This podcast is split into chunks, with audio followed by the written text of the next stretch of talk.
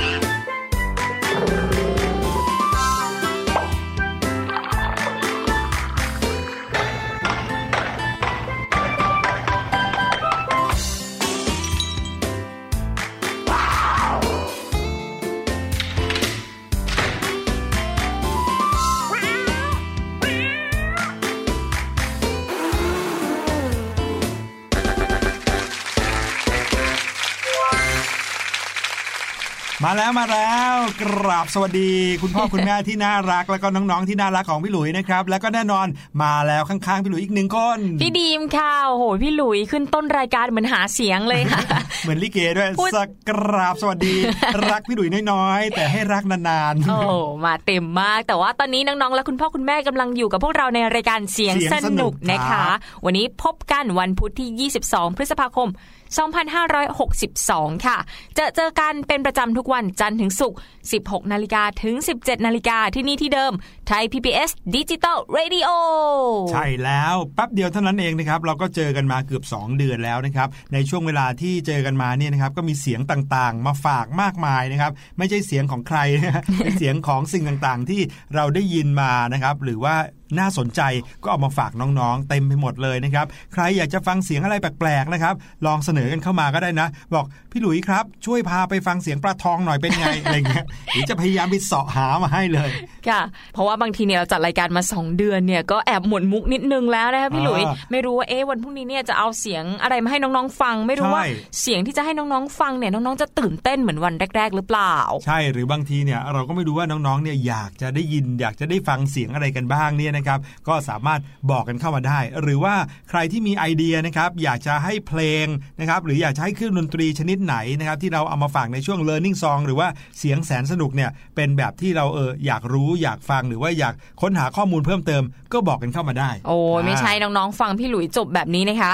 วิ่งเลยปิดวิทยุปิดรายการของเรานะคะไปแต่งเพลงเพื่อให้เรามาเปิดในช่วง Learning Song เลยนะถ้าเป็นอย่างนั้นจะยอมเลยนะครับจะยอมเปิดได้เลยนะครับเสียงนั้นเป็นสิ่งที่สำคัญอย่างหนึ่งเหมือนกันนะครับเพราะว่าเป็นสิ่งหนึ่งที่เราเนี่ยสามารถใช้ประสาทสัมผัสของเรารับได้นะครับประสาทสัมผัสที่ว่าก็คือการฟังหรือว่าประสาทสัมผัสทางหูนั่นเองนะครับถ้าลองนึกดูสิครับพี่ดีมถ้าเราเนี่ยเป็นคนที่ไม่ได้ยินเสียงอะไรเลยเหมือนอย่างพี่ๆหลายคนที่เขาเป็นผู้พิการทางการได้ยินอย่างเงี้ยโอ้โหทำให้การใช้ชีวิตหลายอย่างเนี่ยลำบากขึ้นเยอะเลยนะฮะโอ้โหลองจินตนาการถึงวันที่เราไม่ได้ยินเสียงอะไรสิคะแค่ง่ายๆเลยคุณแม่เรียกไปกินข้าวแต่เราไม่รู้โอ้โหหิวแย่เลย ใช่แล้วละครับแต่ก็ต้องบอกเลยนะครับว่าสิ่งสำคัญที่สุดของการใช้ประสาทสัมผัสเนี่ยก็คือการใช้สมาธินั่นเองครับน้องๆถ้าเกิดว่าเราเนี่ยเคยได้ยินมานะครับ อย่างใครที่เขามองไม่เห็นเนี่ยประสาทสัมผัสทางหูเขาก็จะยิ่งดีมากกว่าคนทั่วไปหลายเท่าและใครที่เขาหูไม่ได้ยินการที่เขาอ่านปากจากคนพูดเนี่ยก็จะอ่านได้แม่นกว่าแล้วก็สามารถที่จะใช้ประสาทสัมผัสอย่างอื่นได้ดีกว่าอีกหลายเท่าเหมือนกันนั่นเป็นเพราะว่าเรามีสมาธินะครับค่ะแต่ว่าน้องๆก็บอกพี่หลุยไว้เลยนะคะว่าขอมีประสาทสัมผัสทุกอย่างถั่วเท่ากันดีกว่านะคะอ่ะวันนี้พวกเราก็มีเสียงต่างๆมาให้ฟังกันมากมายเหมือนเช่นเคยค่ะโหขอใบ้นิดนึงได้ไหมว่าเสียงแรกของเราในวันนี้นะเด็กๆต้องชอบกันแน่ๆใช่บอกเลยว่าเสียงแรกที่เอามาฝากในวันนี้นะครับเป็นเสียงแห่งความสุขนี่เพราะว่าได้ยินเสียงนี้ปุ๊บนะจะต้องมีการแบบกลืนน้ำลายแล้วเดี๋ยวนี้นะมีหลายรสมากๆเลยนะคะพี่หลุยคนเยอะจังเลยเริ่มใบ้เยอะแล้วนะครับอ่ะเราไปฟังเสียงแรกที่นำมาฝากกันในวันนี้ดีกว่าครับว่าจะเป็นเสียงของอะไรจะเดากันถูกหรือเปล่า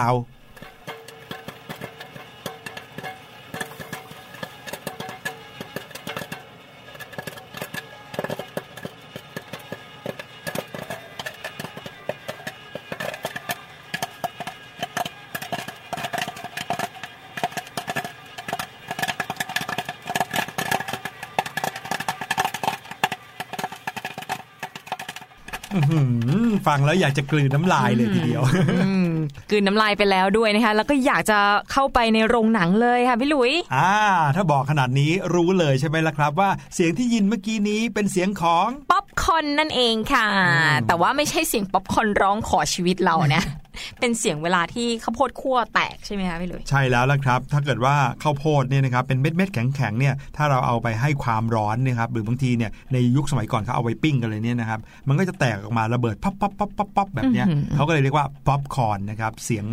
ป๊อปที่เกิดจากการให้ความร้อนเนี่ยมาเป็นชื่อของเขาเลยคอร์นก็คือข้าวโพดป๊อปคอร์นก็คือข้าวโพดคั่วนั่นเองนะครับซึ่งเจ้าป๊อปคอร์นหรือว่าข้าวโพดคั่วนะคะก็ถือว่าเป็นของกินเล่นเพลินๆหลายโอกาสเลยค่ะแต่ว่าอย่างที่บอกไปฮิตที่สุดก็คงจะเป็นตอนดูหนังเนี่ยแหละค่ะยิ่งถ้ามีป๊อปคอร์นรสอร่อยรสที่เราชอบอยู่ในมือนะโอ้โหหนังเรื่องนั้นเนี่ยยิ่งสนุกมากขึ้นไปอีกค่ะพี่หลุยพูดแล้วก็อยากไปดูเดี๋ยวนี้เลย แต่ว่าสมัยนี้นะคะป๊อปคอร์นก็มีการพัฒนาค่ะสำเร็จรูปเอาไปอุ่นในไมโครใช่ใช่เอาไปอุ่นในไมโครเวฟกินได้ที่บ้านเลยนะไม่ต้องไปซื้อตามโรงหนังเท่านั้นใช่เอามาเป็นซองๆใช่ไหมครับแล้วก็เอาซองนั้นใส่เข้าไปในไมโครเวฟสักพักเดียวเท่านั้นเองโหฟูขึ้นมาเต็มซองเลยนะครับแต่ก็แล้วแต่คนชอบค่ะแต่ว่าทราบกันไหมคะสมัยก่อนตั้งแต่เริ่มมีป๊อปคอร์นเกิดขึ้นบนโลกเนี่ยเขาใช้วิธีการอะไรกันบ้างมาฟังกันเลยดีกว่านะคะกำเนิดของป๊อปคอร์นเนี่ยเกิดขึ้นครั้งแรกในดินแดนของชาวอินเดียนแดงค่ะแถบทวีปอเมริกานะคะเมื่อ 5,600 ปีก่อนป๊อปคอร์นนี่มีมานานมากเดี๋ยวนะ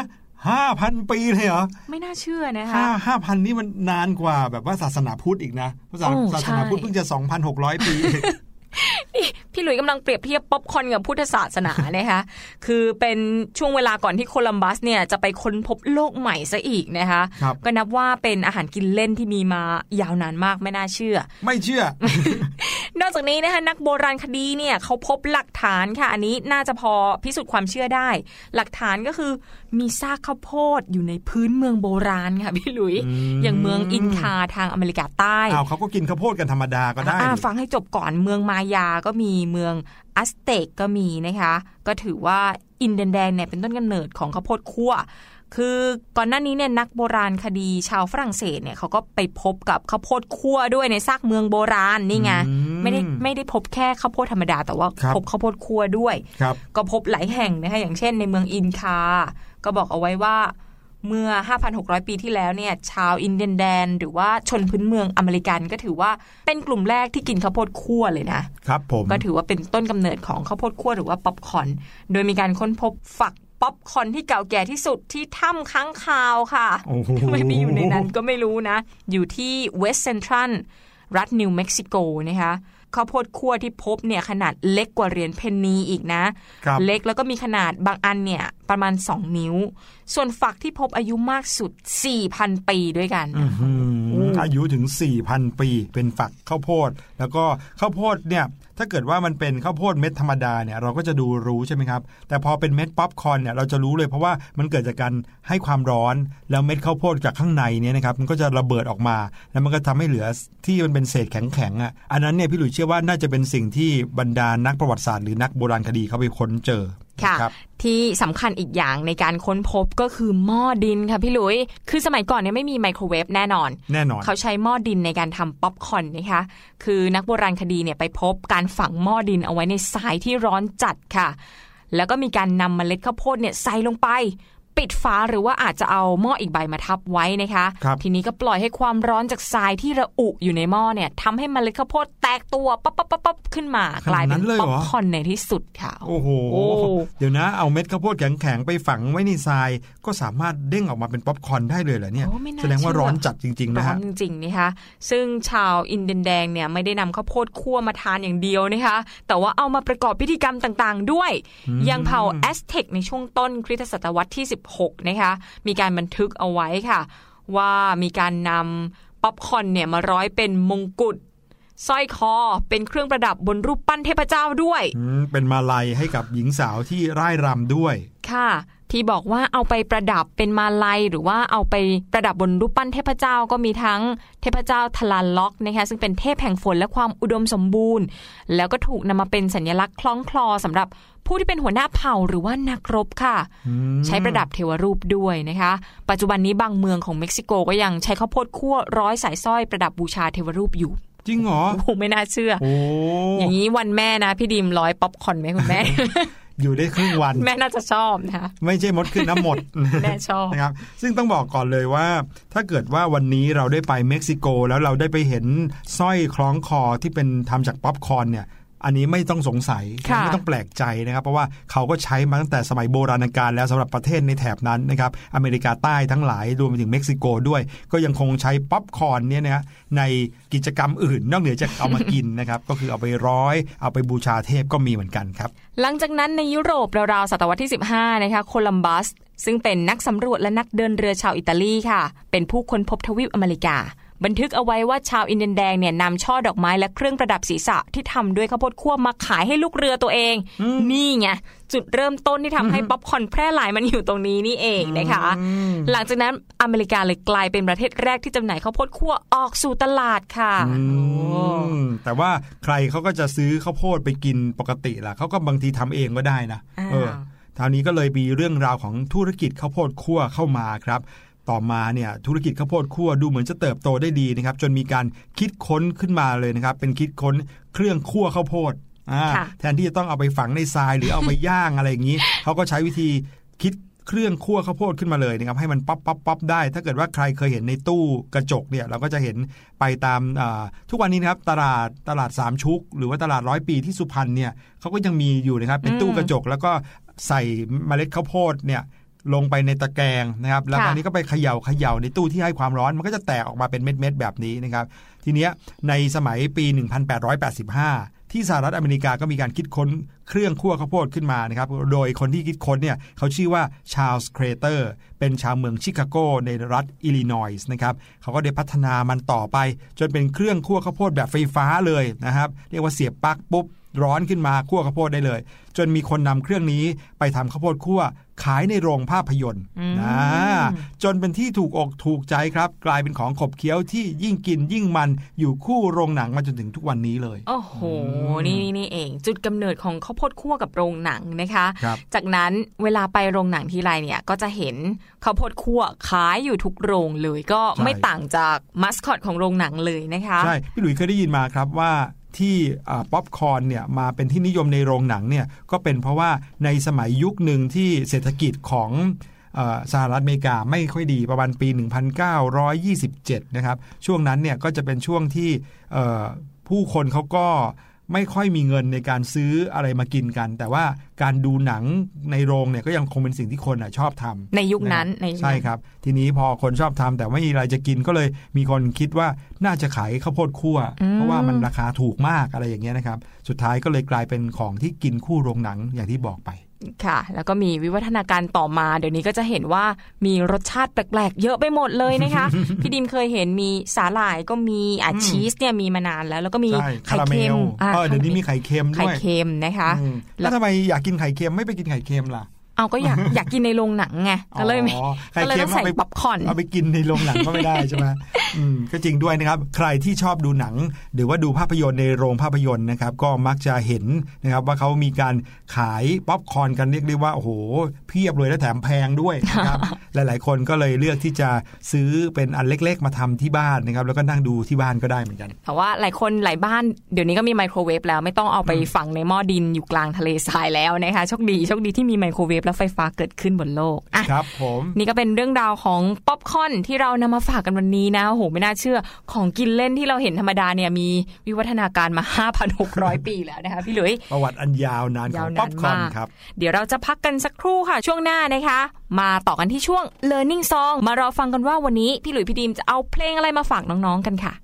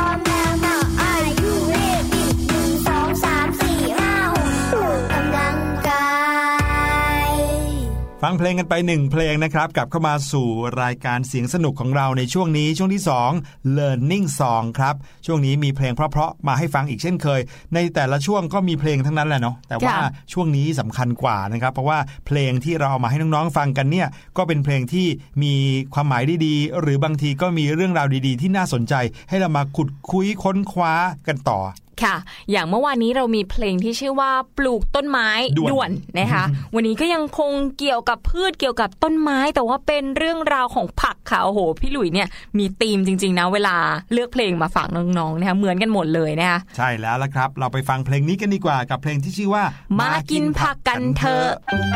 ช่วง Learning Song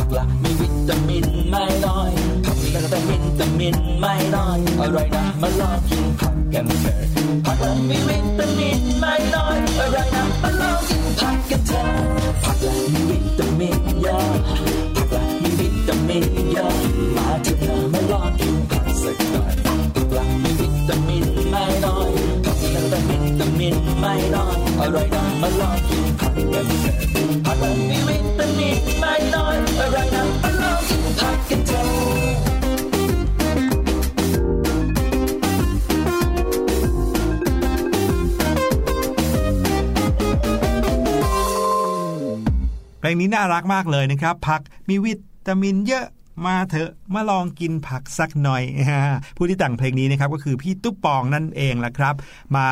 กินผักกันเยอะๆก็จะทำให้ร่างกายแข็งแรงใครๆก็รู้นะครับว่าผักนั้นมีวิตามินมากมายเหลือเกินเขาว่ากันว่านะครับวิตามินเนี่ยนะครับไม่ใช่สิ่งที่ร่างกายใช้เป็นหลักในการทำให้ร่างกายเติบโตแต่ว่าขาดไม่ได้เลยนะครับเป็นสิ่งที่อยู่ในอาหารหลัก5หมู่เลยนะครับแล้วก็อาหารหลักหมู่วิตามินนั้นก็อยู่ในผักและผลไม้หลากหลายชนิดนะครับสิ่งหนึ่งที่พวกเราเนี่ยเห็นกันเยอะนะครับบางคนชอบกินแต่บางคนก็ต้องยังฝึกกินอยู่ก็คือพืชผักสวนครัวครับค่ะเด็กๆบางคนเนี่ยอาจจะไม่ชอบผักบางชนิดอย่างแตงกวาก็ไม่น่าเชื่อคือมีน้องๆหลายคนไม่กินแตงกวาให้เหตุผลว่ามันเหม็นเขียวแต่สำหรับพี่ดิมมองว่ามันเป็นเหมือนกับขนมเลยนะตอนเด็กๆพี่ดิมชอบกินแตงกวามากยิ่งแช่ตู้เย็นเย็นๆนะโหกัดกรอบเพลินเลยนะคะใช่แล้วล่ะครับแล้วก็ผักใบเขียวทั้งหลายเนี่ยก็ให้วิตามินให้ธาตุเหล็กมากมายเลยนะครับวันนี้เราก็เลยเอาผักสวนครัวมาฝากน้องๆนะครับใครอยากได้มาได้เลยที่ไทย PBS ไม่ใช่นะครับเป็นการนำเอาผักที่น่าปลูกในฤดูฝนมาฝากครับเหมาะกับช่วงนี้มากๆฝนตกเยอะๆนะคะน้องๆลองมาฟังกันดูว่าควรจะปลูกผักชนิดไหนกันเพราะว่าพืชผักแต่ละชนิดเนี่ยไม่ได้ต้องการน้ำเหมือนกันหมดนะคะเพราะฉะนั้นใครที่กำลังมองหาผักจะปลูกในช่วงหน้าฝนนะคะอ่ะมาฟังกันให้ดีๆจดกันเลยนะคะครับเริ่มกันที่ชนิดแรกผักชีเนี่ยบางคนมองว่าเอ๊ะแบบไม่เหมือนผักเหมือนเอามาโรยหน้าเฉยๆแต่ความจริงแล้วเนี่ยก็มีประโยชน์เหมือนกันนะคะทำให้อาหารอร่อยชอบตอนที่กินสาคูครับอ๋อใช่ๆๆสาคูที่เป็นก้อนๆใหญ่ๆใช่ไหมเล็กกว่าลูกปิงปองนิดนึงแล้วในนั้นก็เป็นไส้หมูใช่ไหมครับเขาก็มักจะมากับผักชีเยอะๆเนี่ยแล้วพี่ดุยก็จะเป็นคนที่กินผักชีกับสาคูเยอะมากเลยเพราะมันจะได้กลิ่นแปลกๆขึ้นมาซึ่งอร่อยมากใช่ค่ะคือปกติกิน ผักชีกับอาหารชนิดอื่นเนี่ยอาจจะไม่อร่อยขนาดนี้นะเพราะเขาจะใส่นิดเดียวไงนิดเดียวแต่นี่มันได้กลิ่นออกมาเลยนะคะยิ่งร้านไหนนะให้ผักชีกับผักกาดหอมน้อยนะพี่ดิมไม่ซื้อเลยอ่ะ ต้องให้เยอะๆนะคะอ่ะมาที่เรื่องของผักชีกันดีกว่าผักชีเนี่ยเป็นพืชที่เหมาะจะปลูกในช่วงปลายฤดูฝนค่ะเริ่มแรกให้ผสมดินร่วนปนทรายเข้ากับปุ๋ยคอกปุ๋ยหมักและปูนขาวถ้าหากใครปลูกลงแปลงก็ทำแปลงปลูกแบบยกร่องสูงเพื่อให้ดินเนี่ยสามารถระบายน้ำได้ดีเพราะว่าผักชีเขาไม่ชอบดินแฉะค่ะหลังจากนั้นก็มาเตรียมเมล็ดด้วยการหมักในน้ำสะเดาหรือว่าเชื้อราไตรโคโดมาฮาเซนัมสักประมาณชั่วโมงหนึ่งป้องกันไม่ให้เกิดอาการเน่าเสร็จแล้วก็นำมาหว่านให้ห่างกันพอสมควรแล้วก็ใช้ฟางข้าวบดสั้นๆโรยหน้าดินและรดน้ำให้ชุ่มเป็นอันเสร็จพิธีค่ะขึ้นงอกงามเลยล่ะครับถ้าเกิดว่าเอาเมล็ดผักชีไปกดไว้ในดินเฉยๆมันจะไม่ขึ้นงอกงามแบบนี้นะครับขั้นตอนเพิ่มขึ้นนิดนึงแต่ทำให้ได้ผลผลิตดีขึ้นมากๆอันนี้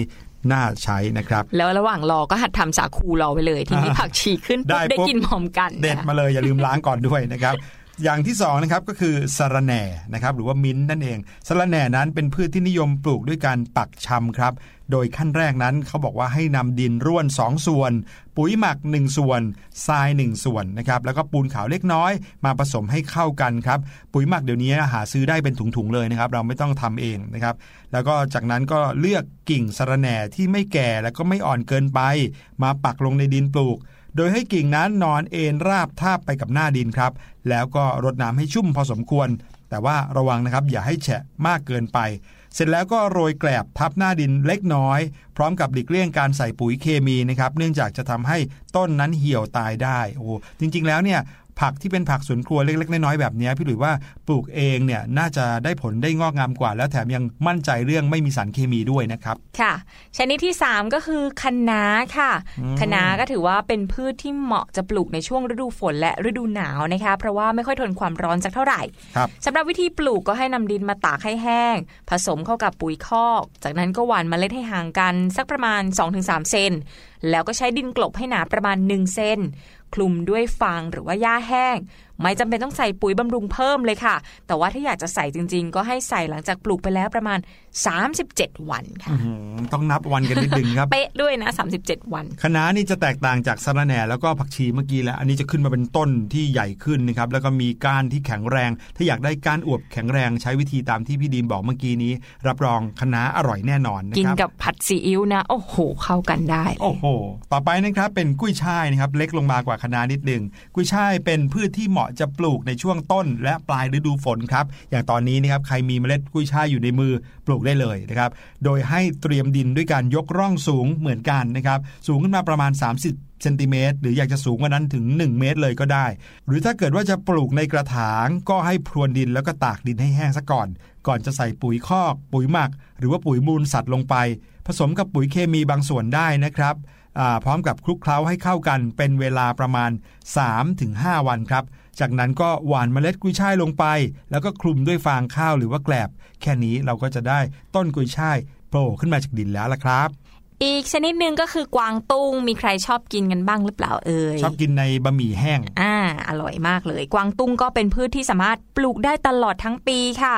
โดยการนำดินร่วนผสมกับปุ๋ยหมักหรือว่าปุ๋ยคอกจากนั้นก็กดดินลงไปประมาณนิดเดียวค่ะ 0.5 เซนติเมตรแล้วก็หยอดเมล็ดลงหลุมประมาณ 1-2 เมล็ดต่อหลุมกลบดินทับรดน้ำให้ชุ่มโรยปูนขาวล้อมรอบเพื่อป้องกันมดนิดนึงนะคะเท่านี้เป็นอันเสร็จเรียบร้อยค่ะปลูกง่ายเห็นไหมต่อไปนะครับผักบุ้งจีนโอ้อันนี้หลายๆคนชอบมากเลยเอาไปผัดอร่อยนะครับผักบุ้งจีนนั้นเป็นพืชที่เหมาะจะปลูกในช่วงปลายฤดูฝนนะครับโดยให้ทำการหว่านเมล็ดในตอนเย็นแล้วก็จะต้องรดน้ำหน้าดินให้ชุ่มก่อนที่จะลงมือหว่านเมล็ดลงไปด้วยเสร็จแล้วก็คลุมดินด้วยฟางแห้งบางๆนะครับรดน้ำให้ชุ่มอีกรอบนึงระวังอย่าให้ขาดน้ำหรือว่ามีน้ำขังครับเพราะว่าผักบุ้งนั้นเขาชอบน้ำนะครับพร้อมกับทำตาข่ายบังแดดแล้วก็บังฝนกางไว้สักหน่อยนะครับกางไว้เหนือแปลงหรือว่ากระถางที่เราใช้ปลูกผักบุ้ง ก็ได้เหมือนกันนะครับแล้วก็ถ้าเกิดว่าเราปลูกในวันที่ฝนตกหนักเนี่ยยังไงก็ต้องขยับหลบหน่อยนะครับถ้าเกิดว่าปลูกในกระถางน่าจะดีกว่าครับค่ะผักบุ้งถือว่าเป็นผักอีกชนิดที่ปลูกค่อนข้างง่ายมากนะคะพี่ดินเคยปลูกตอนอยู่หอให้กระต่ายกินแป๊บเดียวก็ขึ้นแล้วนะคะแป๊บเดียวก็หมดแล้วเหมือนกันเพราะว่ากินกับกระต่ายกินหมดเลยอีกชนิดนึงคือผักกาดหอมค่ะผักกาดหอมก็เป็นพืชที่เหมาะจะปลูกในช่วงปลายฤดูฝนเริ่มเลยก็คือให้เตรียมดินด้วยการผสมดินกับปุ๋ยเคมีปุ๋ยคอกหรือปุ๋ยมูลสัตว์ก็ได้จากนั้นก็พรวนให้ดินร่วนซุยเข้ากันตากให้ดินแห้งและใส่ปูนขาวผสมลงไปเสร็จแล้วก็หว่านเมล็ดค่ะนำดินที่ผสมกับมูลสัตว์มาโรยทับให้ทั่วดินรดน้ำให้ชุ่มและทีนี้ก็รอจนโตเป็นต้นกล้าแล้วค่อยย้ายกระถางปลูกค่ะผักกาดหอมนะครับอันนี้เราจะเห็นบ่อยมาพร้อมกันกับสาคูกับผักชี นะครับต่อไปนะครับคราวนี้เป็นผลหน่อยละครับอันนี้ก็คือต้นบวบโอ้ของโปรดเลยค่ะครับผมบวบนั้นเป็นพืชที่เหมาะจะปลูกในช่วงต้นฤดูฝนแบบนี้แหละครับโดยต้องทำการเตรียมการปลูกในช่วงก่อนเข้าฤดูฝนซะก่อนด้วยนะหรือว่าตอนที่ฝนยังไม่ตกสักประมาณ1สัปดาห์เพราะว่าต้องการทำการตากดินให้แห้งซะก่อนประมาณ 5-7 วันนะครับหลังจากนั้นก็ผสมปุ๋ยคอกหรือปุ๋ยหมักลงไปในดินขุดหลุมลึกนะครับให้ลึกประมาณ 20-25 เซนติเมตรแล้วถ้าเกิดว่าดินเป็นกรดก็ต้องใส่ปูนขาวผสมลงไปด้วยครับเสร็จแล้วก็เริ่มหย่อนเมล็ดลงหลุมประมาณ 4-5 เมล็ดต่อหลุมหลังจากนั้นก็กลบด้วยดินร่วนหรือว่าปุ๋ยคอกหนา1เซนติเมตรนะครับแล้วก็รดน้ำให้ชุ่มพอบวบเริ่มเลื้อยก็ทำไม้ค้ำสำหรับเลื้อยเกาะได้เลยนะครับก็จะได้ผลบวบออกมาชัดเจนนะครับค่ะแล้วก็เตรียมไข่เลยเวลาได้ผลบวบออกมาหั่นผัดไข่เลยง่ายๆเลยอีกชนิดนึงพี่ดิมชอบมากๆเลยตอนเด็กๆคุณพ่อให้กินบ่อยๆก็คือมะเขือเทศค่ะครับมะเขือเทศเป็นพืชที่เหมาะจะปลูกในช่วงปลายฤดูฝนนะคะขั้นตอนก็คือตากดินให้แห้งประมาณ 7-10 วันแล้วก็ผสมเข้ากับปุ๋ยคอกหรือปุ๋ยหมักเพื่อทำให้ดินร่วนซุยจากนั้นก็หว่านเมล็ดแล้วโรยปุ๋ยคอกหรือว่าปุ๋ยหมักกลบทับหน้าดินไปอีกชั้นหนึ่งโดยโรยให้มีความหนาประมาณ 0.6-1.2 เซนติเมตรค่ะพอต้นกล้ามีอายุประมาณ30วันก็สามารถย้ายกระถางปลูกได้โดยให้ทำการย้ายต้นกล้าในช่วงเวลาบ่ายถึงเย็นด้วยนะและให้ต้นกล้าเนี่ยมีดินติดรากมากที่สุดหลังจากนั้นก็รดน้ำให้ชุ่มทันทีที่ย้ายเสร็จค่ะโอ้โหละเอียดอ่อนมากเลยนะก็คือก็จะทำให้เขาเนี่ยเหมือนกับว่าได้รับน้ำอย่างเต็มที่ด้วยจากรากของเขานะครับแล้วก็สุดท้ายนะครับที่จะมาฝากในฤดูฝนนะครับพืชที่น่าจะเป็นพืชสวนครัวที่เหมาะกับฤดูฝนอีกอันนึงก็คือหอมแดงครับหอมแดงเนี่ยหลายๆคนชอบคุณพ่อคุณแม่ก็ชอบนะครับเอาไปใส่ในพวกบรรดาเครื่องยำหรืออะไรเนี่ยโอ้ยอร่อยขึ้นเยอะแต่พี่หลุยเนี่ยชอบเอาหอมแดงไปใส่ที่ไหนรู้ไหมฮะในไหนคะไข่เจียวหอมแดงเนี่ยหอมอร่อยมากคือปกติน่าจะเป็นพืชที่กินยากนิดนึงนะคะเพราะว่ากลิ่นเนี่ยอาจจะฉุนนะคะแต่ว่าถ้าใส่ในไข่เจียวเนี่ยไข่กลบไปหมดเลยนะหอมอร่อยนะครับหอมแดงนั้นเป็นพืชที่เหมาะจะปลูกในช่วงต้นฤดูฝนแบบนี้แหละครับโดยจะต้องตากดินให้แห้งซะก่อนนะครับก่อนที่เราจะปลูกสักประมาณ 2-3 วันจากนั้นก็พรวนดินให้ร่วนซุยเป็นก้อนเล็กๆครับพร้อมกับใส่ปุ๋ยหมักปุ๋ยคอกหรือว่าปุ๋ยมูลสัตว์ลงไปนะครับแล้วก็คลุกเคล้าให้เข้ากันจากนั้นก็ใช้ปุ๋ยเคมีนะครับส่วนหนึ่งโรยรองพื้นก่อนปลูกเพราะว่าเป็นการปรับดินสภาพของดินบางทีเป็นกรดเกินไปเป็นด่างเกินไปเงี้ยก็จะไม่ดีนะครับพร้อมกับรดน้ำให้ดินชุ่มแล้วก็ไปนำหัวหอมที่ตัดแต่งทำความสะอาดแล้วนะครับเล็มรากเล็มใบแห้งทิ้งแล้วมาปักลงไปในดินปลูกโดยให้เหลือพ้นดินไว้ประมาณครึ่งหัวอย่ากดลงไปแรงมากหรือว่าลึกมากนะครับไม่ฉะนั้นหัวหอมก็จะช้ำเสร็จแล้วก็จะคลุมดินด้วยหญ้าหรือฟางหนาพอประมาณครับรดน้ำให้ชุ่มก็เป็นอันเสร็จเรียบร้อยสังเกตไหมวิธีการในการปลูกนะครับที่เอามาแบ่งปันกันเนี่ยในข้อมูลที่เรานำมาฝากน้องๆเนี่ยส่วนใหญ่ก็ต้องใช้ฟางนะในการเอามาปกคลุมเพื่อไม่ให้สัมผัสกับแดดแรงโดยตรงนะครับแล้วก็ดินนั้นจะต้องร่วนซุยและสิ่งสำคัญที่สุดเลยก็คือการใช้ปุ๋ยนะครับโดยเฉพาะปุ๋ยหมักปุ๋ยคอกปุ๋ยมูลสัตว์เนี่ยนะครับก็จะทำให้เจริญงอกงามได้ดี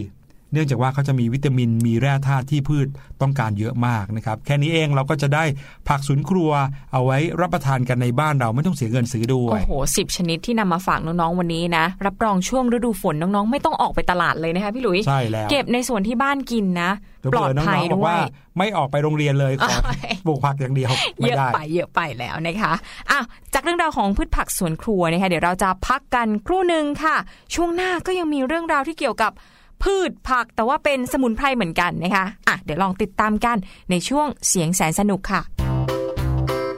สบัดจินตนาการสนุกกับเสียงเสริมสร้างความรู้ในรายการ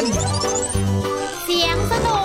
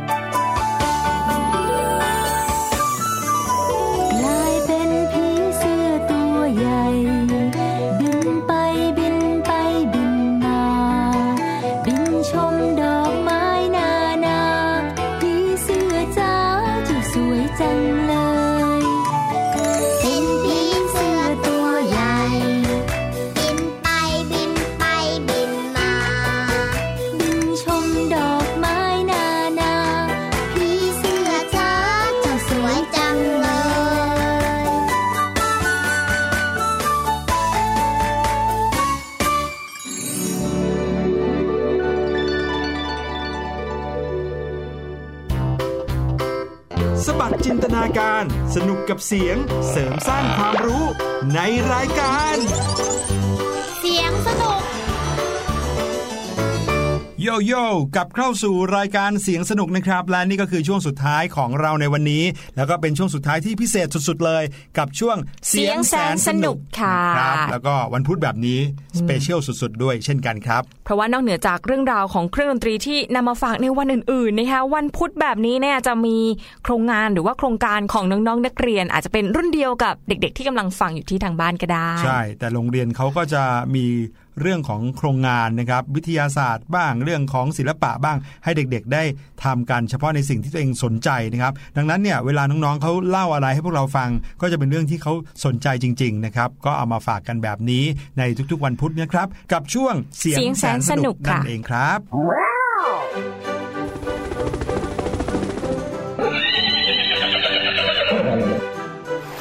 ช่วงเสียงแสนสนุกอย่างที่พี่ดรีมได้เกริ่นเอาไว้แล้วนะครับว่าช่วงเสียงแสนสนุกของเราในวันนี้สเปเชียลสุดๆนะครับกับเรื่องราวของพืชที่เป็นสมุนไพร นะวันนี้เนี่ยเป็นวันเสียงสนุกออร์แกนิกเลยนะ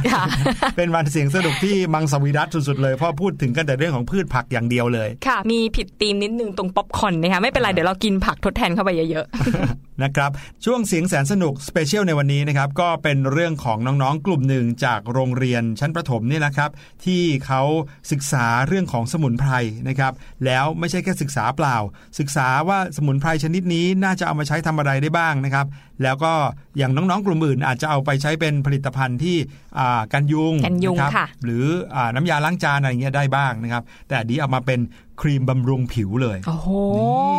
คิดกันขึ้นมาจนเป็นครีมบำรุงผิวนะครับไม่รู้ทำไปถึงขั้นตอนไหนยังไงแล้วพี่หลุยว่าเราไปคุยกับเขากันเลยดีกว่านะครับกับกลุ่มนี้กับโครงงานที่ชื่อว่าสมุนไพรในครีมบำรุงผิวค่ะ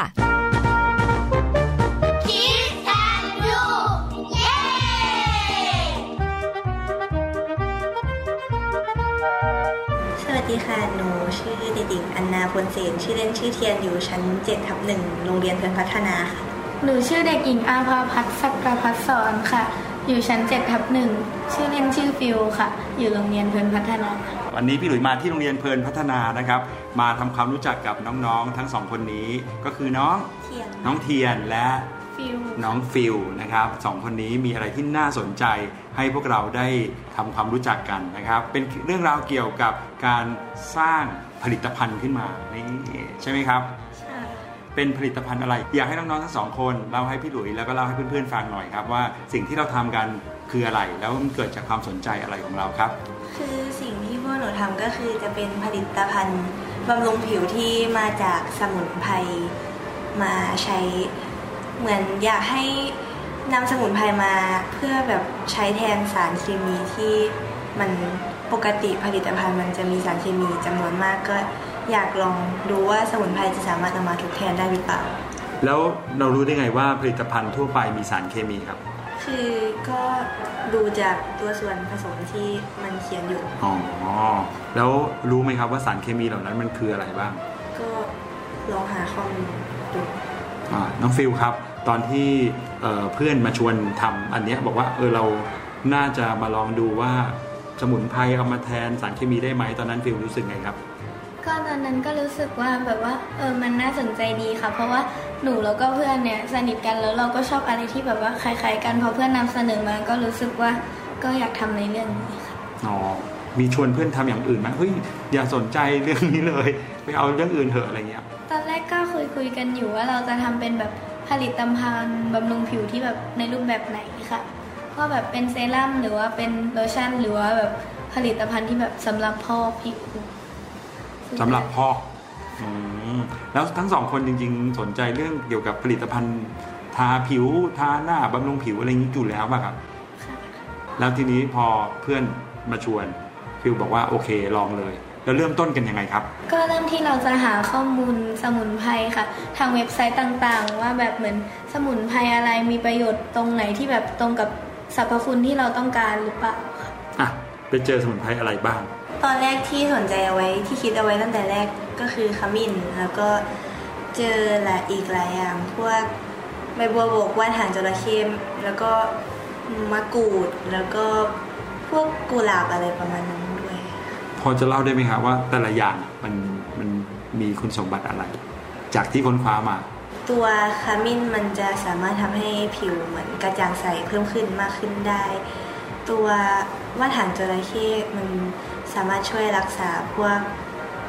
รอยริ้วรอยแล้วก็พวกแผลบนผิวได้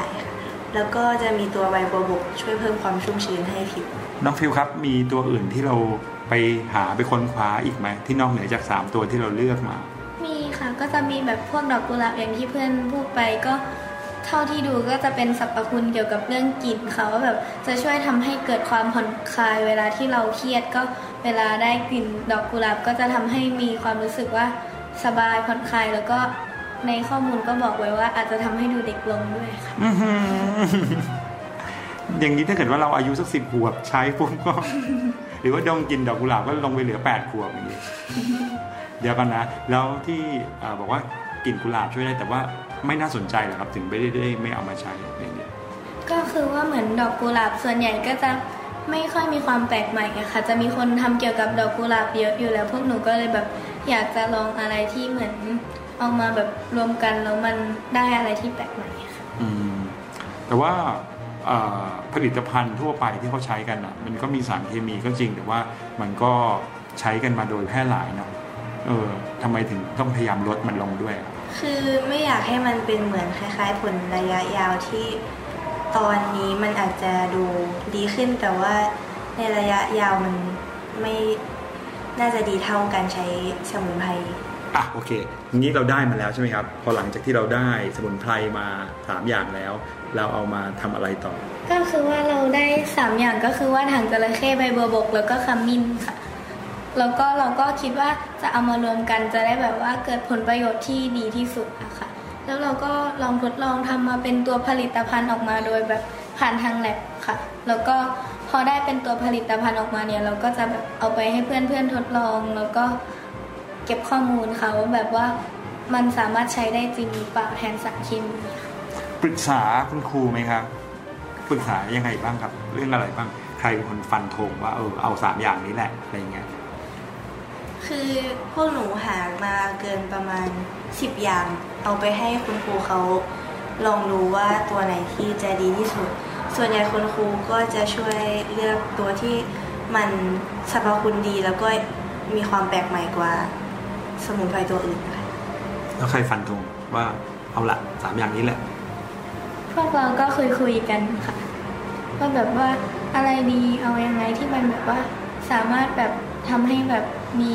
สรรพคุณที่มากที่สุดแล้วก็ตามที่เราจะต้องการอะไรค่ะก็ตัวใบบัวบกหนูเอามาแทนสารโลนาลีนค่ะคือมันจะเป็นสารที่ปกติเขาจะใช้ช่วยเพิ่มความชุ่มชื้นในผิวแต่ก็ลองเอาตัวใบบัวบกมาใช้ทดแทนกันคือตัวขมิ้นกับตัวว่านหางคือหนูจะเป็นการใส่เพิ่มไปให้มันได้สรรพคุณที่ดีมากขึ้นแล้วก็ไม่คือสารที่มันเอาไว้กันเสียงหนูไม่ได้ใช่ไม่ใช้เลยแต่ว่าเพราะฉะนั้นระยะเวลาการอยู่ยาวมันก็จะไม่ได้ยาวทำปุ๊บก็เสียปั๊บเลย เสียไปเยอะป่ะ โอเคแล้วน้องฟิวครับพอ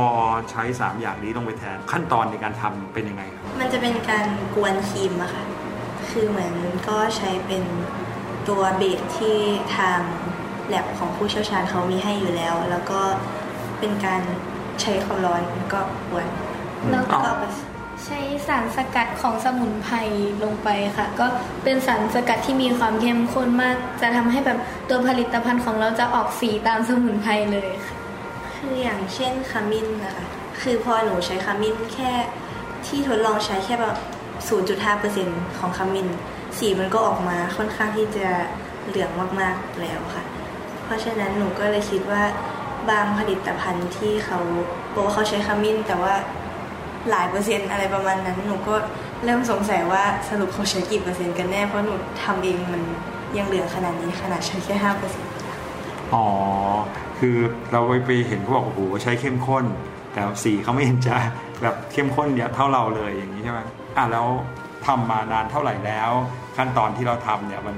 มีอะไรที่เราอยากจะอธิบายเพิ่มเติมไหมตอนนี้ก็คือทำมาถึงตอนได้ผลิตภัณฑ์แล้วค่ะแล้วก็อยู่ในช่วงทดลองค่ะพวกเราก็พอได้รับตัวผลิตภัณฑ์มาจากทางแลบเลยเพราะว่าเราต้องส่งทางแลบให้เขาช่วยดูเกี่ยวกับการกวนครีมหลายๆวันใช่ไหมคะเราก็พอได้กลับมาเราก็เริ่มลองทดลองดูเองก่อนนิดหน่อยแล้วเสร็จแล้วจากนั้นเราก็หาเพื่อนๆมาทดลองให้ค่ะแล้วก็เก็บข้อมูลเพื่อนกี่คนอะเราได้เพื่อนมา4คนในการทดลองค่ะ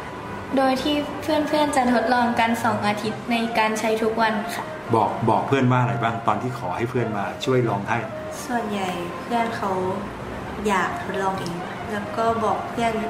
ในส่วนของวิธีการใช้แล้วก็ใช้เวลาไหนแล้วก็ขั้นตอนด้วยทำไมต้องให้เพื่อนๆลองผลิตภัณฑ์นี้ให้ด้วยครับเพราะว่าเราจะได้มีคนที่แบบว่ายืนยันว่าผลิตภัณฑ์ของเราเนี่ยสามารถนำผลิตภัณฑ์สมุนไพรเนี่ยแทนผลิตภัณฑ์ที่มีสารเคมีได้จริงแล้วเราเลือก4คนนี้ยังไงครับเป็น4คนที่เขาใช้ผลิตภัณฑ์อื่นๆอยู่แล้วหรือว่าเป็นคนที่ปกติไม่ใช้เลยหรือยังไงครับ บางคนก็จะมีเหมือนเคยใช้อย่างอื่นแบบเป็นปกติอะค่ะแต่ว่าเราให้อันนี้ก็แบบไปใช้แทนแล้วก็เหตุผลที่หนูเลือกที่จะใช้เพื่อนๆแล้วก็ในวัยนี้เพราะว่าเห็นว่าเราต้องทำกิจกรรมกลางแจ้งซึ่งเช่นเรียนกีฬาอะไรประมาณนั้นที่มันต้องโดดเด่นอยากรู้ว่าผลิตภัณฑ์ของหนูมันสามารถช่วยเพิ่มประสิทธิภาพในการปกป้องผิวได้มากหรือเปล่าโอ้โหชอบมากเลยอะผลิตภัณฑ์ของหนูมันสามารถช่วยเพิ่มประสิทธิภาพในการปกป้องผิวนี่ฟังดูแบบเป็นเจ้าของเป็นโอนเนอร์มากเลยหลังจากที่เราได้ทดลองแล้วก็เอาตามความเข้าใจของเราเนาะความสงสัยของเราแล้วก็ลองทำจริงออกมาจนกระทั่งออกมาเป็นผลิตภัณฑ์ให้เพื่อนๆได้ลองใช้ซึ่งเพื่อนๆลองใช้แล้วก็ยังไม่มีใครป่วยใช่ไหมโอเคทุกคนดีหมดใช่ไหมทีนี้สิ่งที่เราได้คืออะไรสิ่งที่เรารู้สึกว่าผ่านมาหลายสัปดาห์แล้วกับการลองทำสิ่งนี้คืออะไรครับก็เราก็ได้ประสบการณ์ในการแบบว่าที่จะคิดที่จะลองทำลองติดต่อกับคนอื่นแล้วก็ลองพูดให้เพื่อนเชื่อถือหรือว่าการหาข้อมูลเพื่อศึกษาในสิ่งที่เราชอบค่ะแล้วก็มันทำให้พวกหนูได้รู้สิ่งที่พวกหนูไม่เคยรู้พวกหนูก็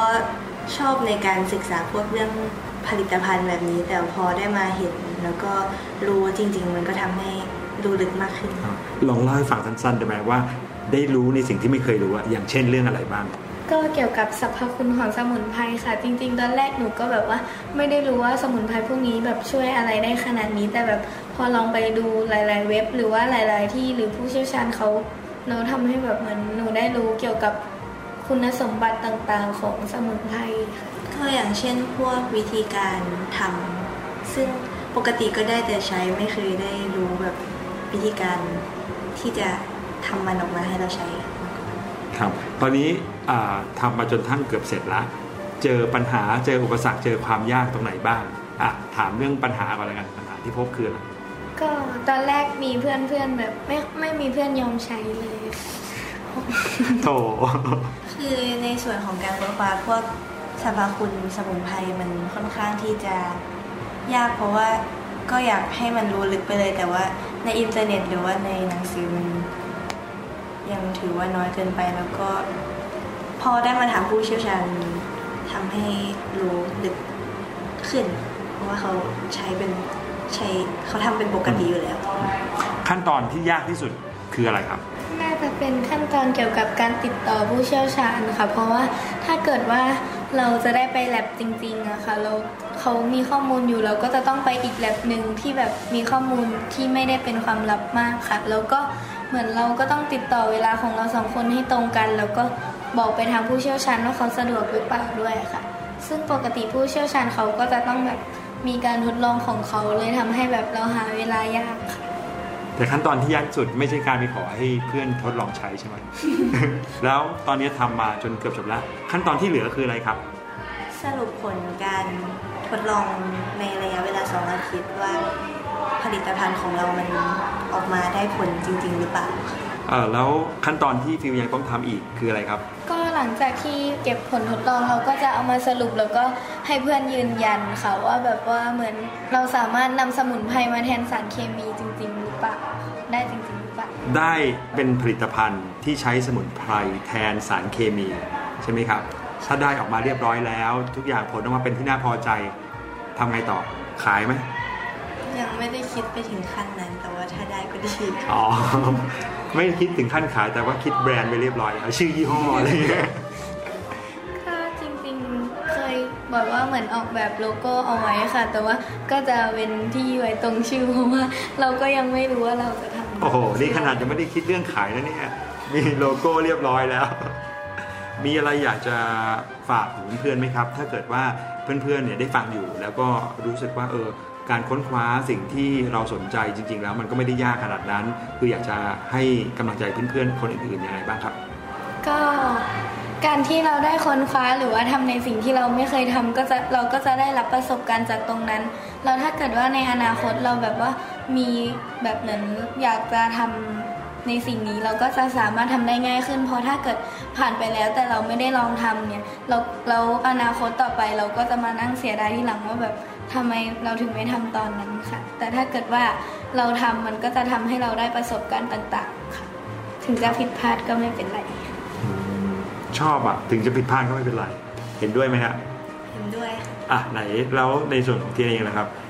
รู้สึกได้อะไรมั่งกับตัวเองแต่จริงๆตอนนี้คืองานยังไม่จบใช่ไหมครับ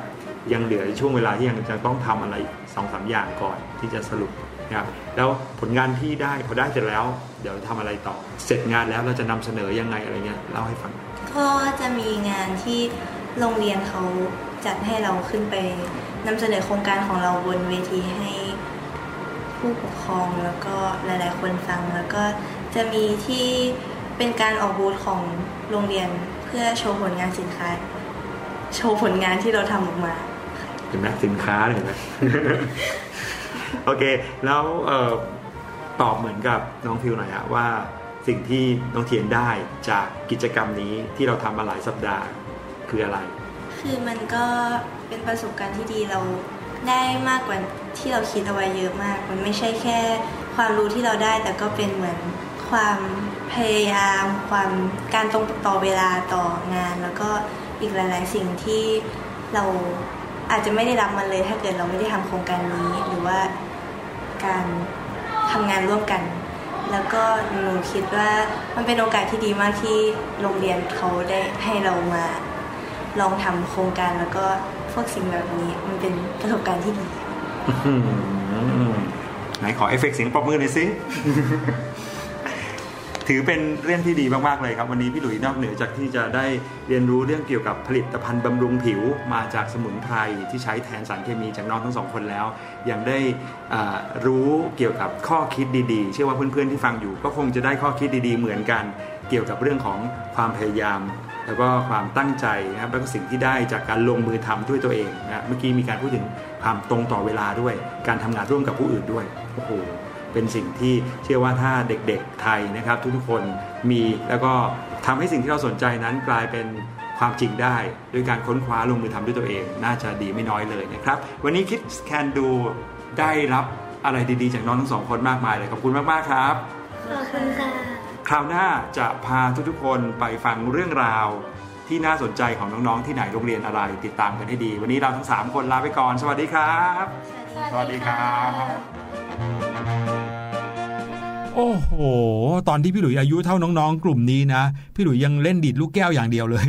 นะครับชอบมากเลยกับการเล่นดีดลูกแก้วกับเพื่อนๆกลุ่มผู้ชายแต่ว่าน้องๆกลุ่มนี้เขาคิดแล้วว่าถ้าเกิดว่าอยากจะให้ผลิตภัณฑ์ที่ใช้บำรุงผิวนั้นมีประสิทธิภาพมากขึ้นแล้วก็ลดสารเคมีให้มากขึ้นต้องใช้อะไรนี่ไงคะเขาอาจจะได้แรงบันดาลใจจากการเล่นดิดลูกแก้วเหมือนพี่หลุยก็ได้คือการเล่นกลางแจ้งเนี่ยทำให้เด็กๆผิวเสียไงบางคนเนี่ยตากแดดมากๆผิวลอกเลยนะคะผิวแบบเป็นสีแดงบางคนนี่ก็แบบแห้งเสียไปเลยเขาก็เลยอยากจะหาครีมบำรุงผิวมั้งอันนี้ก็ลืมถามมาด้วย ว่าเป็นเพราะสาเหตุอะไรนะครับแต่นั่นก็คือแรงบันดาลใจดีๆที่เอามาฝากให้กับน้องๆทุกๆคนนะครับใครที่เป็นแฟนรายการเสียงสนุกเนี่ยบอกได้เลยว่าถ้าเรามีความสนใจในเรื่องไหนอย่างจริงจังนะครับแล้วก็ลงมือค้นคว้านะครับพี่หลุยว่าน้องๆสามารถที่จะเป็นได้อย่างน้องๆที่มาให้สัมภาษณ์ในรายการของเราทุกๆวันพุธเลยค่ะหรือว่าถ้าเด็กๆคนไหนนะคะมีโครงงานของตัวเองที่อยากจะนำเสนออยากจะบอกเล่าสู่เพื่อนๆในรายการฟังเนี่ยส่งเข้ามาได้นะทางช่องความเห็นใน Digital Radio ของไทย PBS นะคะใช่ทีมงานเราติดต่อไปนะครับแล้วก็วันนี้นะคะหมดเวลาอีกแล้ววันพุธนะคะแต่ไม่เป็นไรเดี๋ยวเราเจอกันอีกวันพฤหัสนะคะที่นี่ที่เดิมไทย PBS Digital Radio ตั้งแต่ 16:00 น.ถึง 17:00 น.เป็นต้นไปค่ะหรือว่าทางเว็บไซต์ของไทย PBS นะครับเข้ามาที่ Radio ของไทย PBS นะครับก็จะเจอรายการหลากหลายมากมายเลยทีเดียวคลิกมาที่รายการเสียงสนุกนะครับฟังย้อนหลังได้ทุกที่ทุกเวลาทุกรายการทุกตอนที่เราเคยออกอากาศมาครับถ้าใครยังคิดถึงหรือว่ารู้สึกว่าไม่หนำใจเลยวันนี้ฟังพี่หลุยพี่ดีฟังย้อนหลังต่อหลังจากจบรายการสดก็ได้เลยนะ สำหรับ วันนี้นะคะหมดเวลาแล้วค่ะพี่หลุยกับพี่ดีลาน้องๆไปก่อนพบกันใหม่อีกทีวันพรุ่งนี้สวัสดีค่ะสวัสดีครับสบัดจินตนาการสนุกกับเสียงเสริมสร้างความรู้ในรายการ